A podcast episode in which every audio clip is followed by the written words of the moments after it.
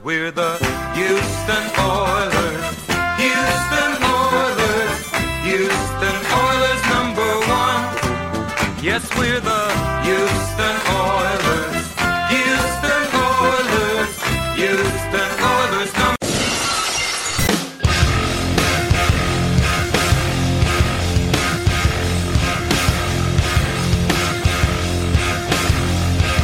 Hello, everyone. You're listening to Battle Red Radio.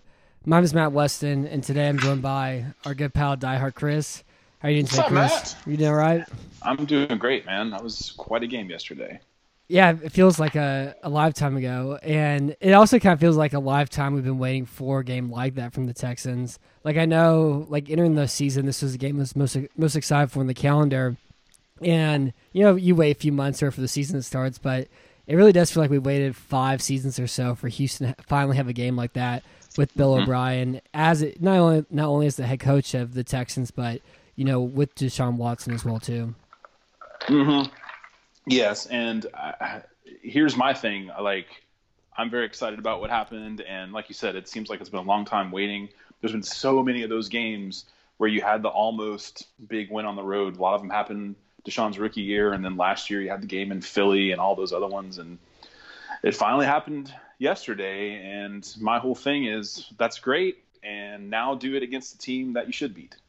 You know, Yeah. like they they they they crap the bed against Carolina, and you know Carolina's making the best of what they can right now. Uh, uh, you know of what they have right now, and next week, you know, a tough road game in Indy, and the fact that it's a divisional matchup and Indy is is doing pretty well this year would it would go a long way to getting people on board. I think with uh, with O'Brien and the Texans in general. hmm Yeah, that's a good point too, because it's been you know two really good weeks of back to back, very very well designed offenses.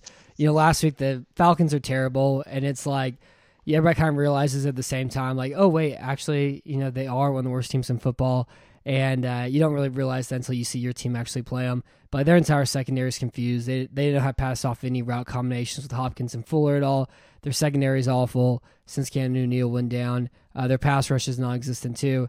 And like Houston did a really good job taking advantage of it and scoring 47 offensive points. And this week was kind of like a similar situation against the Chiefs, where instead of their secondary being bad, it's just their linebacker group. And Reggie Ragland's awful. Darron Lee's bad. Anthony Hitchens was out. Uh, Ben Niemann's like a white linebacker, and there's maybe like two good ones in the NFL right now. And of course, he's from Iowa because they all are. And Houston did a really great job using play action, short passes, and also just sticking to the run despite being down 17-3 to take advantage of them too. But it's been you know two weeks with really good offensive game plans, but there's been you know five years and some change where it hasn't. Uh, that being said, like I I am really impressed by what Houston did to take advantage of the Chiefs and how they played the perfect game and beat the Chiefs as well too, and actually do the thing that they've been striving to do for so long that they that they've never been able to do. Yeah, uh, and I mean, I, I want to just like everybody else, I just want to get on board immediately and congratulate them, and you know, oh, things are going to be great now. But I mean, inconsistency has literally been the thing since O'Brien's got here. You know, being almost right on the line 500 has been the thing.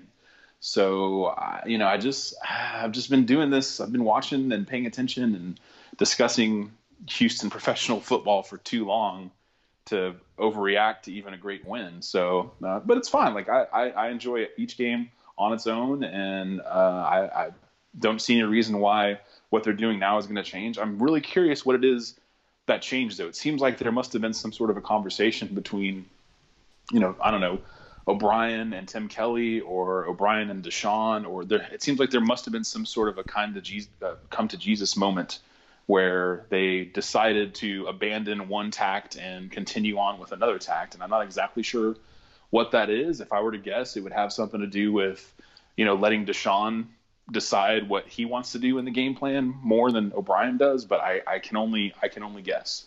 Yeah, the only the only guess I can come up with is one the opponent's changed where you know Atlanta's a bad defense. The Chiefs have like they've had the worst run defense since 2017. Uh, they were 32nd DVOA in 17, 32nd last year. They're 30th entering this game. I'm sure they're 32nd now after you know Carlos Hyde ran all over them. And I think also too, it just seems like the offense is simpler, where there's a lot more play action, there's a lot more options involved in things. And, like, you don't really see Watson staying there making like three or four different reads or his head scan the entire field. It's like if there's a blitz coming, okay, I know where I'm going to go with the ball. And a lot of their deep passes seem really you know, manufacture where they're taking shots in specific situations. And he's holding on the ball, waiting for those things to open up. And if they're not there and not open, he can always dump it off to Duke Johnson, or he can easily take off and you know run and get something out of nothing too. Yeah, it's always confused me with Deshaun since he started in the league because we saw right away when he uh, when he got going after I guess game two. I, I don't count game two in 2017 because it was a short week when he started against the Bengals, but after that, you could see him, you know, looking off safeties and moving his head and you know, kind of moving the chess pieces of the secondary around.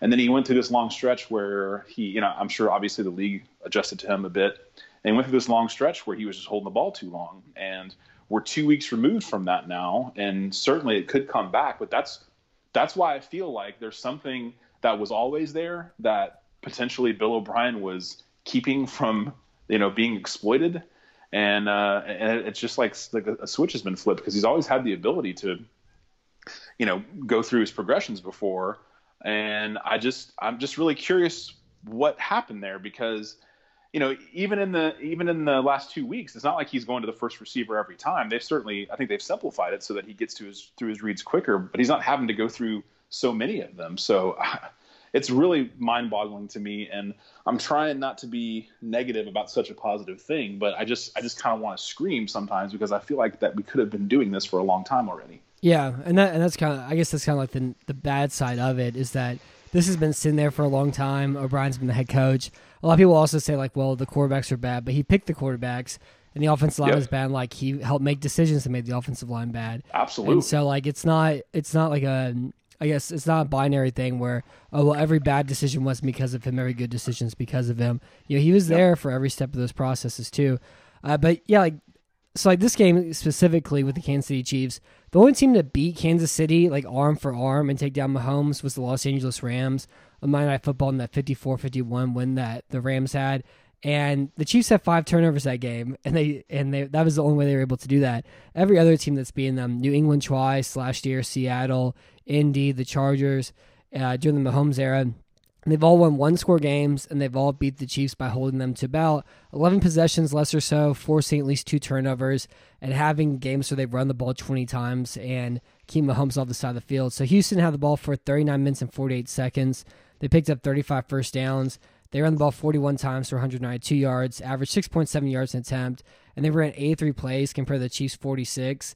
Uh, so, are you surprised at all by how well the Texans' offense looked and how they were able to take advantage of the Chiefs' linebacker group? I mean, definitely. I, I, mainly because the Atlanta game, as as amazing as that was, we all knew that the Atlanta defense is a, is a disaster. So, and, and just from all the stuff that came from the post game, you know, Deshaun's dissection of their defense, and even other folks on Twitter sort of piling on saying, you know, it doesn't get much easier for this for a quarterback, and, and, and several of those plays, I just thought, well, you know, Atlanta has a bad defense, and they had an especially bad game in that game, and who knows what could happen from there. So I just kind of figured, since we're used to this, you know, the Texans play great one week, they play terrible the next week, back and forth, back and forth. I mean, you know, they had a 50 plus point game. What was it, two years ago against the Titans? I think that was two seasons ago. So this is not it's not unusual for you know to have an outburst like that sometime. And certainly 31 points is not 50 plus like they did against the Chiefs. But I mean, the Chiefs have legitimate pass rushers. And uh, as you're fond of pointing out, they have pretty decent corners. So uh, yeah, I mean, I'm I'm surprised that they executed the game plan as well as they did. I can continue to be surprised by how improved the offensive line has been and the fact that they were able to put together uh, an actual game plan offense. You know, they, you know, O'Brien's fond of saying we're you know we're a game plan, you know, offense and defense. They're going to have a, different game plan every week. And I mean, I just thought it was gorgeous. It was just it was just so so well crafted against the Chiefs, and to a lesser extent against the Falcons. So you can't run. I'm surprised. Yeah. And we had a question from at Exile in Texas, and he asked, "What was wrong with my eyes?" OB seemed to a beautiful game. I think he really, I think he did. And again, I think it really kind of comes down to running a more vertical offense. Like Houston's try to run the outside zone and it doesn't work at all. Uh, the outside zone's a lifestyle. It's not something that you can just like kind of do every once in a while.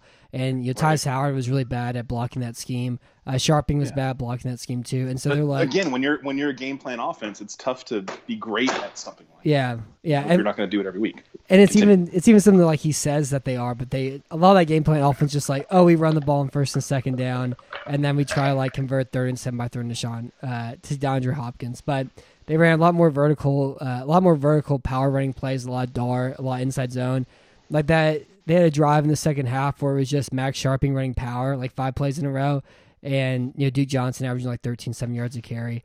And uh, that worked out really well. And also just attacking the Chiefs linebackers too by using play action. Their secondary receiving option, so these are non wide receiver players. They caught 12 of their 15 targets for under 42 yards and one touchdown. And um, and Watson was like really great from that like zero to 10 yard perspective too. And so mm-hmm. like that's exactly what you're looking for to you know hold the ball, keep Mahomes off the field, and attack the Chiefs. You know just just awful like wretched linebacker group. Like they missed Anthony Hitchens, and he's probably like as replacement level of linebackers you can get. Yeah, and and I mean, where did this come from? Where the this this idea of you know the short passing game as the running game, on top of the fact that they had a, a dominant running game in that game yesterday, I like where has that been? It's it, you got a guy like DeAndre Hopkins, so why isn't that always there? You got a guy who's so quick off the line like Will Fuller who can get off those little slants and get his back to the defender. It's always there, like it's always been there potentially. So why yesterday? I just don't get it. hmm And the week before too, because even you know Carolina had matchup uh, opportunities that they didn't they didn't take advantage of. Even Jacksonville too. Um, they could have done some things that been better against Los Angeles. Los Angeles, I think, was more the result of Watson making great plays outside the structure of the offense. But it is does seem like you know by being a game plan offense, uh, as you're saying, it just kind of means O'Brien coaches down or plays to the opponent a little bit too much, where it's like it just leads to close games and they just kind of skate by from there, or they lose a coin toss and or they stop Leonard Fournette on the one inch uh, on the one inch line, and that's kind of like Oh, the, God. the give and take that we see with it, you know. Yeah, it's kind of amazing how the season's gone there. Uh, as as the Texans generally find themselves, they're just a few plays away from having two more wins or two more losses. Yeah, but it always it's it's like Houston should be six and zero, not that Houston could just as easily be one and five. Because like if Right, if, exactly. four, if like DJ Reader doesn't close the gap and bump Fournette, he probably scores there. If uh if they don't have that, if Trent Scott doesn't hold Whitney Mercilus on you know third and fifteen or whatever, and Mike Williams converts at the four yard line, they probably lose to Los Angeles. And so it's been so many just like one plays that have kind of changed games around here too. Um, same with O'Brien, his game plan. I think one of the things that isn't true about him that's kind of like, you know, punched into him is that he's bad on fourth downs, but I think he's done a very good job the last, you know, year or so, even going back to the Colts games uh, that they've come back and won, or won the Colts games that they should have won that they end up winning. Even then, he's done a good job at going for him fourth down, and this time he made a really big fourth down decision that kept the Chiefs off the. They kept the Chiefs from getting the ball. So rather than kick a 54-yard field goal after Fairbairn missed two field goals this game, on fourth and three they went for it and led to DeAndre Hopkins catching a slant route that Tyrann Mathieu tried to bounce back and make a play on, which he was unable to do. And so we had a question from at Stros fan, you know. And he said, Chris, was not kicking the field goal at the end of the game the dumbest thing you've ever seen or the gutsiest thing you've seen by Bill O'Brien? Strohs Fenio, very solid follow. Love that guy.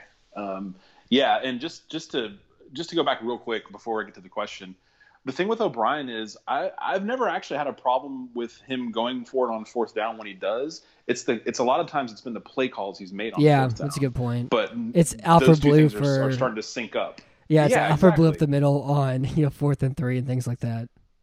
Yeah, I think it's it's starting to sync up, and that goes back to uh, something that I know we talked about when it happened that that Patriots game a couple of years ago, the Seattle game. Towards the end, you know, he Watson was a rookie, and O'Brien did not trust him, so he wouldn't put the the the ball in his hands to finish the game. And now he's got that trust, and it's kind of a, like I want to give O'Brien credit, but I also kind of want to be like, well, Dur, it's Deshaun Watson. Of course, he should do this.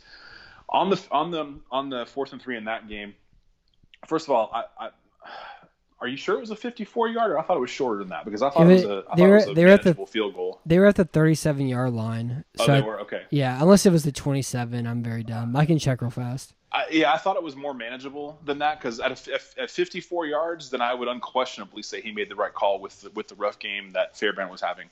For some reason, I thought it was a 45 yard attempt. It may have been 44. That, I, I, may just be that, dumb. That, that okay, so let's just do it this way. If it was a long field goal, then yes, he clearly made the right decision. If it was something in the mid 40s, every single NFL kicker, yeah, it's 44. That it's okay. 44, yeah. So every single NFL kicker should make that kick. Okay. And um, I might have a little bit of history of having an intense hatred for kickers. Uh, but here, here's my feelings on this. If you don't trust Ka'imi to kick that field goal, then if you don't release him the next day, then I don't know why he's on the team. Unless it's one of those things where O'Brien just says, well, you had a rough day, chalk it up to that day, and we'll restart next week. The reason I think it was the correct decision is, and I, actually I think it's I think it's pretty simple, even though it was only a mid 40s field goal you're going against Pat Mahomes. You're down your top two cornerbacks, and also we've sort of seen this. Uh, this we've sort of heard this song before many many times, where the Texans, you know, get a lead at the end of the game and piss it away at the very end. Um, now I know that's not the kind of thing you can really coach based on, but the fact that they have Deshaun Watson, the fact that they had great protection for him all day long, he hadn't he he'd only gotten hit once and he had no sacks the fact that they have DeAndre Hopkins, who I'm not going to call, I wouldn't call it, he's definitely not a quote possession receiver, but if you put him in possession receiver mode, he's definitely the best one in the league. Mm-hmm. So unquestionably, to me, that was the right call because what was there like a minute left? That was that the Texans have proven over and over again that's way more than enough time to give a quarterback like Pat Mahomes a chance to get down the field and put you in in the end zone. Yeah, there there was two minutes left. So this play came after the two minute warning, and uh, yeah, I think it's that. And then I, I just think the the probability of them converting on fourth and three was higher than Ka'imi making that field goal, and also the play call was really great too. And uh, Hopkins had been doing it the entire game. Like he caught he caught nine passes in this game. Seven of them were for first downs, including this one. And throughout the game, like he relentlessly just caught like four yard passes on third and one or uh-huh. like a seven yard pass on, on third and three to keep moving the chains. And it was kind of like the exact same thing that we saw throughout the entire game, where the Chiefs tried to blitz. They couldn't get any pressure at all with that. The Texans' offense line did a really good job actually picking up every blitz. They didn't allow any free rushers this game. And, uh, and like the throw was wide open too, and it couldn't get any, any easier at all than that for Houston as well. Yeah. Uh, so after this win, are you all in on Super Bowl contending Houston Texans? And this is from at CM350. I can't tell if the Texans are any good or not. Please help. uh, yeah, no, I think I, I mean Super Bowl contending. If if we if we actually, I don't want to get into like a, a semantics war here, but if if to be a Super Bowl contender, you have to be one of the top two or three contenders in the AFC, then I mean, sure. Clearly, the Chiefs have taken a step down the Patriots are looking great on defense. Their offense is not looking so great, but you kind of get the feeling that they will uh, be fine. so, uh, I mean, beyond that, like I, I, just I don't, I'm not really afraid of a lot of the other teams, uh, especially if this keeps up. But that's the problem. We don't we don't know week to week. Like I need I need a sample of four or five weeks in a row since they started this sort of new like whatever the hell they've done plan on offense to see if they can you know, put up 27 to, you know, 34 points every game um, and see if it remains consistent that way because, and I mean, it should because they got the Colts next week. They have, I think, a, a, de- a better defense than people give them credit for. And I think they play the Raiders after that. So that'll be four games in a row, starting with Atlanta, and we'll see where they are at that point. Mm-hmm. I'm just, man, it's just really tough for me to buy in completely um, when there's been as much inconsistency as there has been. So I would say Super Bowl contender. I mean, sure, I guess you could say they are. They've got you got Deshaun Watson working for you. You clearly have a lot of talent at the skill positions. And the thing that I think we should all be talking about is just how much the offensive line has improved. And on top of that, I guess you have this quick improvement of the offensive line, which is obviously the result of two things. Number one, the offensive line is obviously improved, but also Deshaun is getting the ball out faster, and those two things happening at the same time are making it look like they've taken this massive leap. Yeah, and I think the third thing too is they're actually picking up blitzes and stunts, and that was kind of the problem this this whole summer. It's like your one job this summer was to come up with the starting offensive line combination, and they used four different offensive lines to start the first month of the season, and they settle into like finally what they want. And then Tytus Howard got hurt, and Robert, Roderick Johnson will play, and Johnson I think it's like can play a similar level of of Howard. Like it's more of an opportunity cost that you lose of Howard's development more than like a big drop off in performance in that way too. Um, yeah, and, and the weird thing about Houston is like the first f- four games of the season, they were two and two. Their point differential was exactly zero.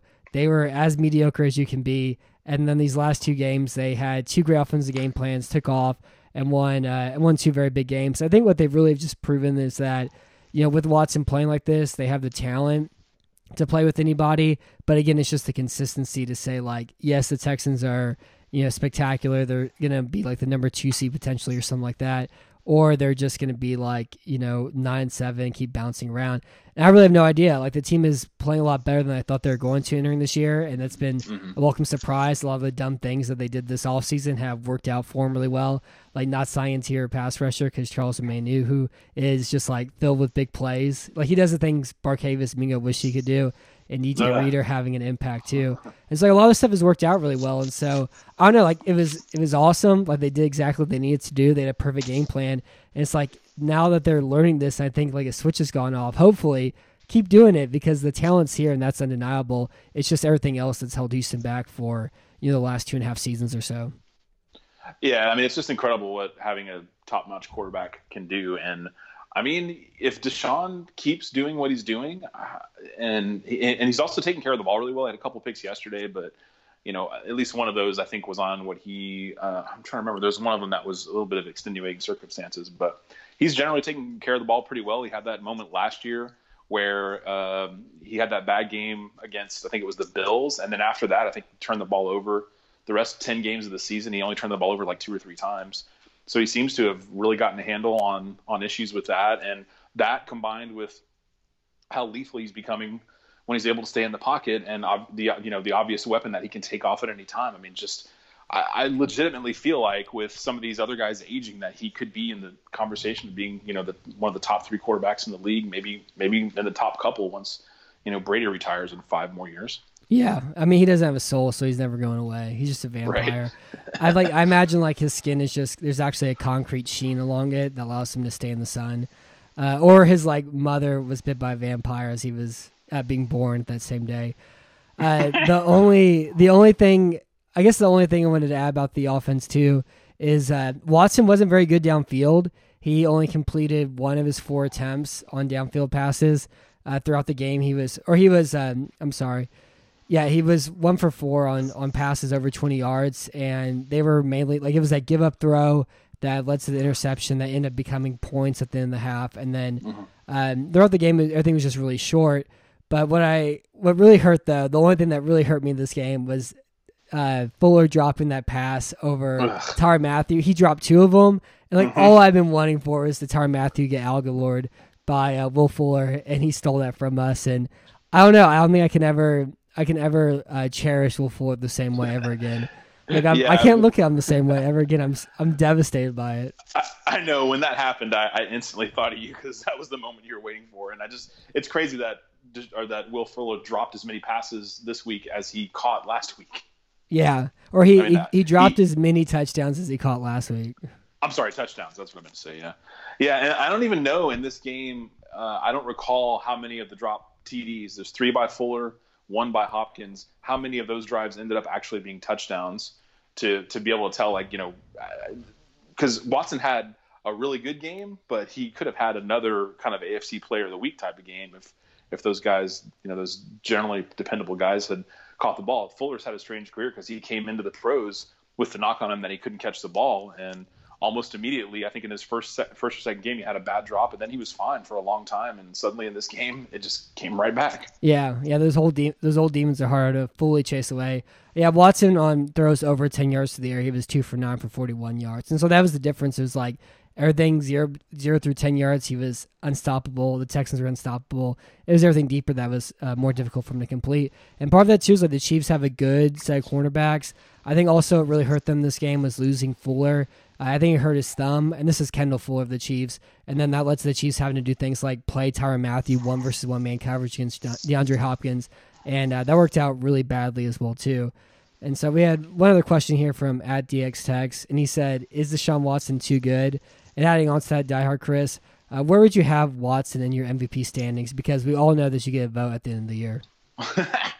um, oh man, uh, I mean, I guess uh, you know Mahomes has been looking pretty great for the last couple weeks. I'm kind of curious to see if this ankle injury, if they end up decide to maybe sit him a couple weeks to see if he gets any better, if he's going to try to play through it.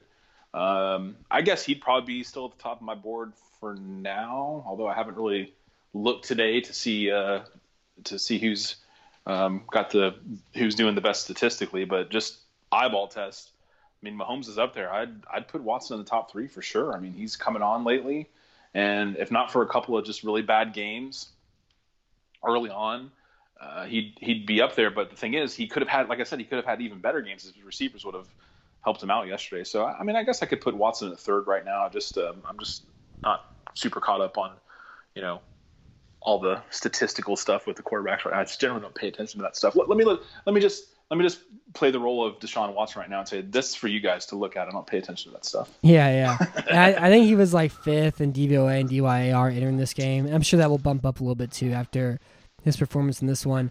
Uh, well, so mine would be I think Mahomes won still. I think he just kind of showed like how important Mahomes is because if he's not on the field, like the Chiefs can't run the ball very well, and they're like again their linebackers are so bad, and all their like free agent acquisitions haven't worked out very well. Like Chris Jones has been the only plus pass rusher they've had. Frank Clark has been bad. He couldn't get around Tunsil or Tytus Howard in this game. Emmanuel Ogbah was non-existent. Alex Okafor been was non-existent too, and like just like that that front four switch hasn't worked out very well. Um, I would put Mahomes one. I put Wilson two. I put McCaffrey three. I put Teddy Bridgewater four because the only stat that matters in football is win loss record, and oh, the Saints God. the Saints with Teddy Bridgewater four now, and now I would put Watson five. Like your hopeless addiction to Teddy Bridgewater is just is just never ending. It's not, yeah, of course it doesn't end. Also, um, Martinas Rankin, really great game yesterday. Like you don't have to mm-hmm. have a winner and a loser in a trade. I think both teams uh, you know, got what they need to that trade. But Rankin had a really good game. That screen pass touchdown they had, all Martinas Rankin. Zero yeah, zero pressures a, allowed. Just great job on the interior. Yeah, just good job standing there and being being big. yeah, he he looks slender too. Like he looks like he's lost some weight since he was in Houston too. I'm happy I mean, for him.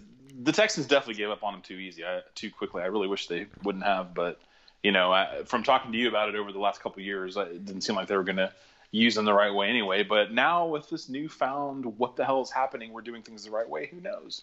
Yeah, I I still can't believe they put him at left tackle like that after uh, Seantrel Henderson went down week one last year. Like that was just so unbelievably dumb. Uh, but they, they're learning. They're learning. So the last question I have for you regarding the offense is that they ran the ball 41 times for 190 yards. The other thing I really enjoyed about the game plan was that they went down 17-3 and they didn't do like what I would have done, which has been like, okay, we need to throw the ball. We can't, you know, stick to the run. We got to catch back up. Uh, they stuck to a really balanced offensive attack, and it worked, and it kept Mahomes off the field for the majority of the game. So, do are you buying the Texans' run offense, or do you think it's just a case of they played a bad opponent and uh, it's really easy to run the ball against the Chiefs? Because, for example, the Lions have a bad run, rushing offense, and Kerryon Johnson averaged 4.78 yards a carry against them too. Yeah, no, I, I, think this definitely was the case of them having a bad rushing defense. Now, I don't think the Texans' rushing offense is bad, but they had an especially bad opponent with it. And, and I, I got to say, when they were down 17 3, I, I, did get that feeling of, you know, oh, here we go. This looks like it might be a blowout. But I, I definitely did not want them to give up on the running game because I just I had seen so much during the week about, you know, how, how poor the Chiefs were against the run. So I, I, figured they would at least try through the first half, try to keep the game close, uh, and just kind of get a couple of stops. Because I mean, you know how it is in the NFL. It happens. You know, we see it all the time. There's a flurry of offense in the first half, and you think, oh damn, this is going to be a 60 point game. And then the you know the there's adjustments made at halftime, and that that offense that had such a great first half comes out and scores 10 points in the second half. So. Mm-hmm so I, I, was fine with them sticking with the run, and it was pretty clear from the jump that they weren't going to be stopping anyone. So yeah, I, I thought that was I thought that was the right way to go, and and you know hallelujah it worked out. I just was very afraid yesterday that with the secondary, uh, we all had the same. I'm sure we all had the same reaction when we found out shortly before kickoff that Johnathan Joseph was gonna wasn't gonna play. And just like oh boy, this is this is not good. This is not good at all, and you know Roby's injury, and you start thinking, well, Andy Reid's one of the best offensive game planners in the league, so he's going to figure something out here. and turn this thing around. And it just didn't happen. The Texans just made just enough plays to survive. There's some strange pass interference, you know, challenges that didn't get accepted. Oh, I And love the, it. The mysterious thing with Kelce where they picked up the flag, and I just I don't know, man. There's some weird things happening there. I don't know if you read Florio's article, his little conspiracy theory, as he loves to do about that whole thing. No, I didn't it read was- it. Yeah, he's he's a guy I generally try to avoid, but he had an interesting conspiracy theory about one of those because they had thrown a flag. It was the one where they said, you know, the ball was it happened while the ball was the was in the air. But it was a holding penalty though. That was I didn't understand. yeah, yeah, the, but sorry, that was Or it should have been a holding penalty. is what it penalty. should, it- that's what they should done. They should say it's not pass interference. It should Right. be holding, and then Right, that but- happen like that. Flor- Florio was saying that he could see one of the referees pushing in his ear, which means somebody was talking to him, and without the benefit of an actual challenge, someone kind of overturned it before they even got that far. Someone who wasn't an official on the field. That was sort of his working theory, which I thought was interesting. a little bit interesting. But that's kind of what he does, Mr. Conspiracy Guy. Yeah, But anyway, yeah. Well, it's Columbus Day, so whatever he takes for granted, we have to listen to. Um, that's true. Yeah, like, and so that was kind of whenever I wrote the post game thing for, I said, you know, all rational football analysis is is futile. Everything I know is wrong, and that's just mainly because of the defense here, where without Johnathan Joseph, with Bradley Roby getting hurt and going against this Chiefs offense with, you know, without really getting much of a pass rush at all in this game too, they still held the Chiefs at 24 points. Um, the Chiefs' last three drives of the game, all in the second half, they only had three drives. One, the first one was 10 plays, 64 yards, a touchdown. Three plays, zero yards, a punt. Three plays, negative three yards, a punt. And so, what was the best thing you think the Texans did from a defensive perspective in this one? Well, I mean, keeping Mahomes off the field, I guess, is something that the offense did. So I can't, I can't go there. Yeah, that's why I worded it But- like that. Uh, yeah, yeah, but I mean, I, I I don't really know how Romeo did what he did with the personnel he had in the secondary to to limit them. I mean, I, I- keep wanting to not give the Texans credit. I keep wanting to go back to, you know, Reid failed to make adjustments, or Mahomes' ankle clearly he couldn't drive the ball, and those things all played a factor, I'm sure. But the Texans just and like you said, without the benefit of a of, of a pass rush, I mean, when you look at these things individually, you think you know you don't see the score, you think there's no chance the Texans actually won this game, but lo and behold, um, they just made some timely big plays. You know, geez, I mean, what's his name from the um, the uh, the non Barkevious Mingo piece of the Clowney trade? Made a nice play. J- Uh, Jacob Martin made a nice play, tipping a ball, uh, getting on uh, Mahomes' arm right before he released one, and got the big play by a minute. I mean, they just they just made some timely clutch plays, and I- I'm gonna have to kind of leave it to you, who uh, examines the game film much closer than I do, to tell me what the hell they did because I don't really know myself. Yeah, I'm, I'm still kind of perplexed by it. I think the biggest, I think Phillip Gaines had a really good game, which is surprising. Uh, but I think the secondary, the best thing they did was play the ball at the catch point. Like Kansas City's receivers, they really kind of alligator arm a lot of stuff. They let things come into their chest, unless of course you're Tyreek Hill jumping over Justin Reid to catch the ball at the goal line. But I think they, they did a really good job playing Ugh. playing the ball in the air. The one thing that was kind of weird about Kansas City's game plans, I don't, I feel like they didn't push the ball downfield enough. Everything was really short in this one. Uh, they ran too many screen passes and stuff too, and they didn't need to because again, like the cornerback talent Houston had out there, they should have done more like isolation routes that sort of thing, and they didn't. And like Pringle never got going, Robinson never got going. Like Tyreek Hill was the only guy who really had a good game, and Travis Kelce like really had kind of problems being jammed to the line of scrimmage by uh, both Lonnie Johnson and uh, Tashaun Gipson too.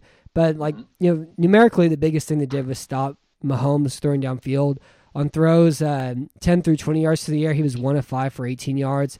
On throws from more than 20 yards in the air, he was one of five for 46 yards and a touchdown, which was that Hill play. And so, like from like a schematic thing, like a film thing, I don't know what it was. I really didn't see Houston do very much aside from playing man coverage. But I think a lot of that had to do with Mahomes' ankle too, where like the throws just didn't have the same amount of speed on them. Like that, uh, a good example was that non DP or that DPI call that they tried to overturn Lonnie Johnson against Travis Kelce, where the ball's like three, like it's two feet off the ground, and that's why they didn't call the penalty on it. It was kind of like uncatchable and so low, and like Mahomes just wasn't getting the ball there like he normally does too. And so I think that had some something to do with it, but it was a combination, just like Houston playing good man coverage, playing the ball up high, too many screen passes, and then uh, and then of course like Mahomes just not having the same arm strength as he usually does.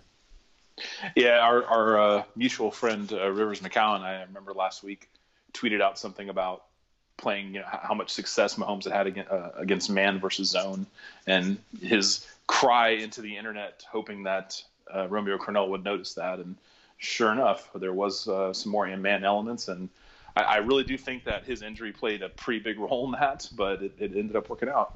Yeah, and I think it played a big role too in the Colts game last week. I know Bill Barnwell wrote some posts. I wrote like one thing in the article that he wrote. Bill Barnwell doesn't post; he writes. You know, he's a he's a professional football writing man, and uh, he was like, since since Mahomes' injury, he's been like Andy Dalton level performance, uh, not Mahomes level performance. Just like with the his inability to throw the ball downfield, that sort of thing Ouch. too. Yeah. Uh, the other thing that was really strange was that last possession they had, where they were down by seven and they went screen and they ran an option play where it was either handoff or throw a screen to the left. The te- the numbers matched up from to hand it off, so they went negative four yards, one yard, and then third and thirteen. That was the Kelce play call too. And I think like Reid just like did a bad job, just not being more aggressive as well too, and uh, kind of bungled it, which is like what Andy Reid uh, Andy Reid is often do. So like yeah, like I think Bill O'Brien will 100% outcoach Andy Reid. And this was like the first time in his career he's done that, where he's got a win against Kansas, or he had one win against Kansas City, but usually they beat him up pretty good. And uh, like he he did a good job in this one. It was very uh very heartwarming.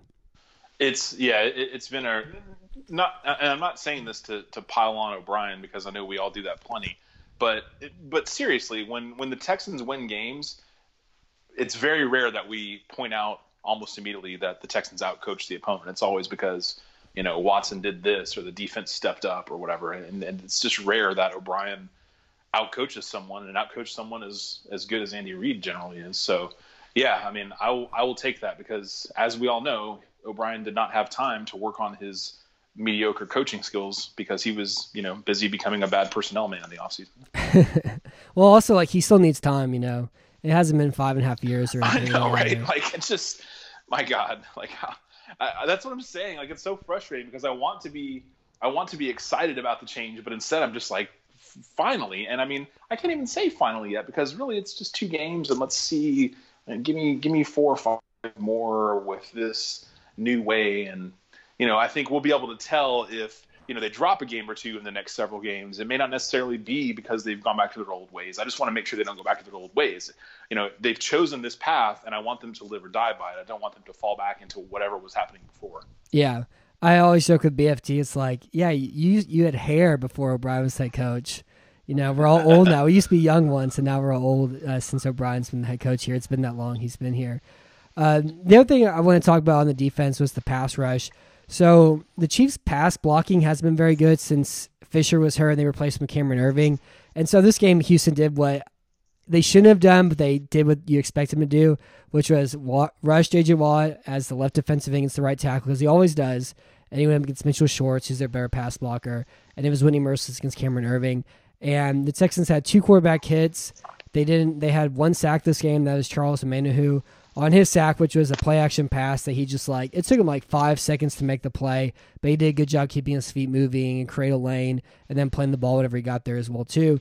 But um, I want to mention this just because I know there's so much talk about like Whitney Mercilus being defensive player of the year candidate and that sort of thing, but he was locked down by Erving throughout this game. His spin move wasn't working, and uh, it's kind of like the same thing I've been talking about throughout this year is that his rushes are really wide, they're really looping. A lot of them don't affect the quarterback at all because they can calmly step up. And the ones that have affected the quarterback are usually, if they're not an inside move, it's because the interior pass rush is there driving the quarterback back into them. And so, mm-hmm. like, I, I think it's important, like, it's an important distinction to make. It was brought by at Texans thoughts as well too. The question where he's not sure he's convinced of his production. Where like Mercilus is a big play pass rusher, and he's not going to provide that consistent pass rush. And so whenever you have Watt being locked down against a good right tackle, which he has been at times this year, uh, even going back to last year and Braden Smith locking him down.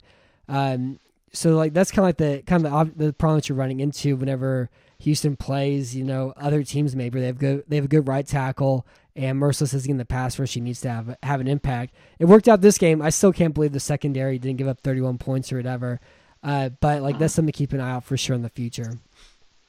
Yeah, and on uh, on Mercilus, I, I think the question he asked was about bringing him back, and um, if you wanted to get into that for just a minute, I mean, I I'll, I'll be brief because I don't have a ton of time, but I don't think you have a choice, and I have two major reasons for that. Number one, I think every snap that J.J. Watt is healthy, is a gift at this point.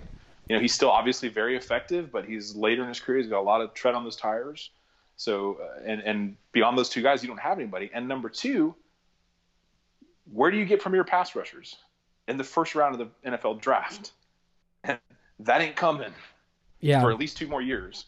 So I don't think you really have a choice but to to, to try to bring Whitney back and just hope to God that they maybe they should rehire Rick Smith for just a you know a couple of minutes to have him renegotiate another team friendly deal with Whitney like he did the first time. Yeah, or like sign Mercilus for twelve million dollars a year, hopefully, and not make it eighteen million dollars or something absurd. Uh, I think like I I don't know I I haven't really looked at the options at all. Like I know Shaq Barrett's on one year five million dollar contract, and so you can find pass rushers sometimes on the edge. It's very hard to do though, and so I really haven't thought about like taking back for next season because we're still in the middle of this one. I'm just like been very wary of his production and what he's done, and like he's great. Like he has to, but he has to have like something helping him out to have the plays that he makes as well too.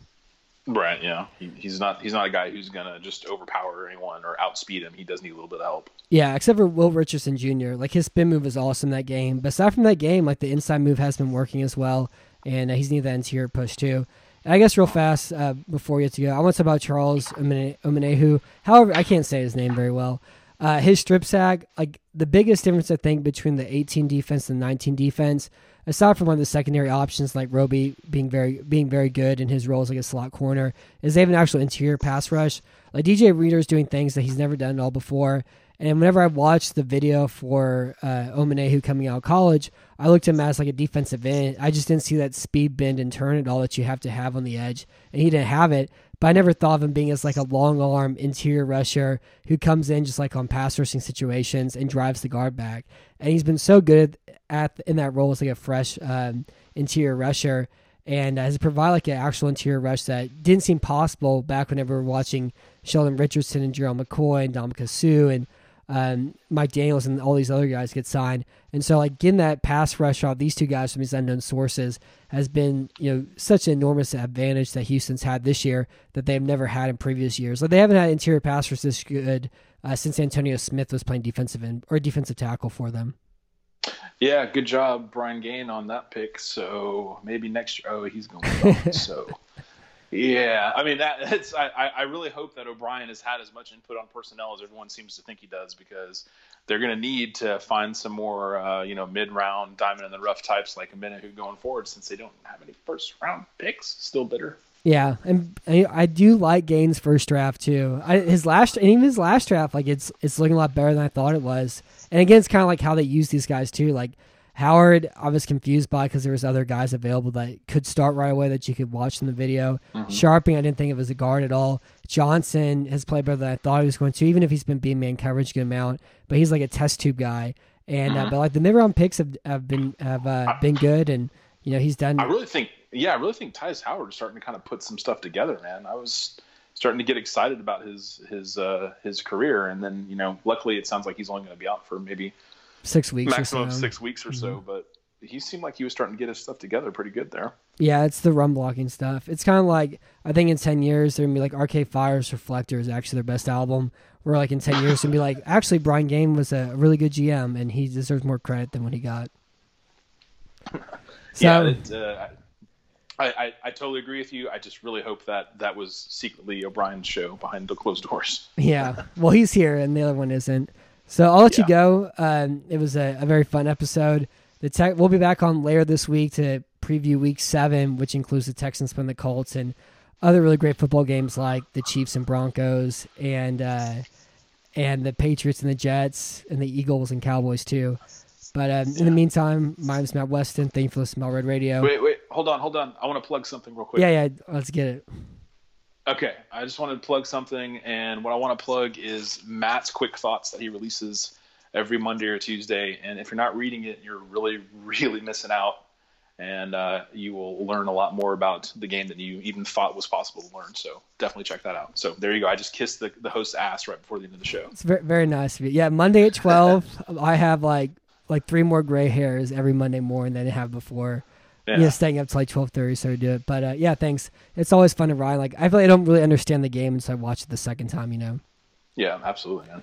Uh, but yeah, but thanks for being on today. We'll be back on later this week. And uh, thank you for listening to Red Radio. And thank you, for, thank you for being on today, Chris. Thanks, Matt. Appreciate it.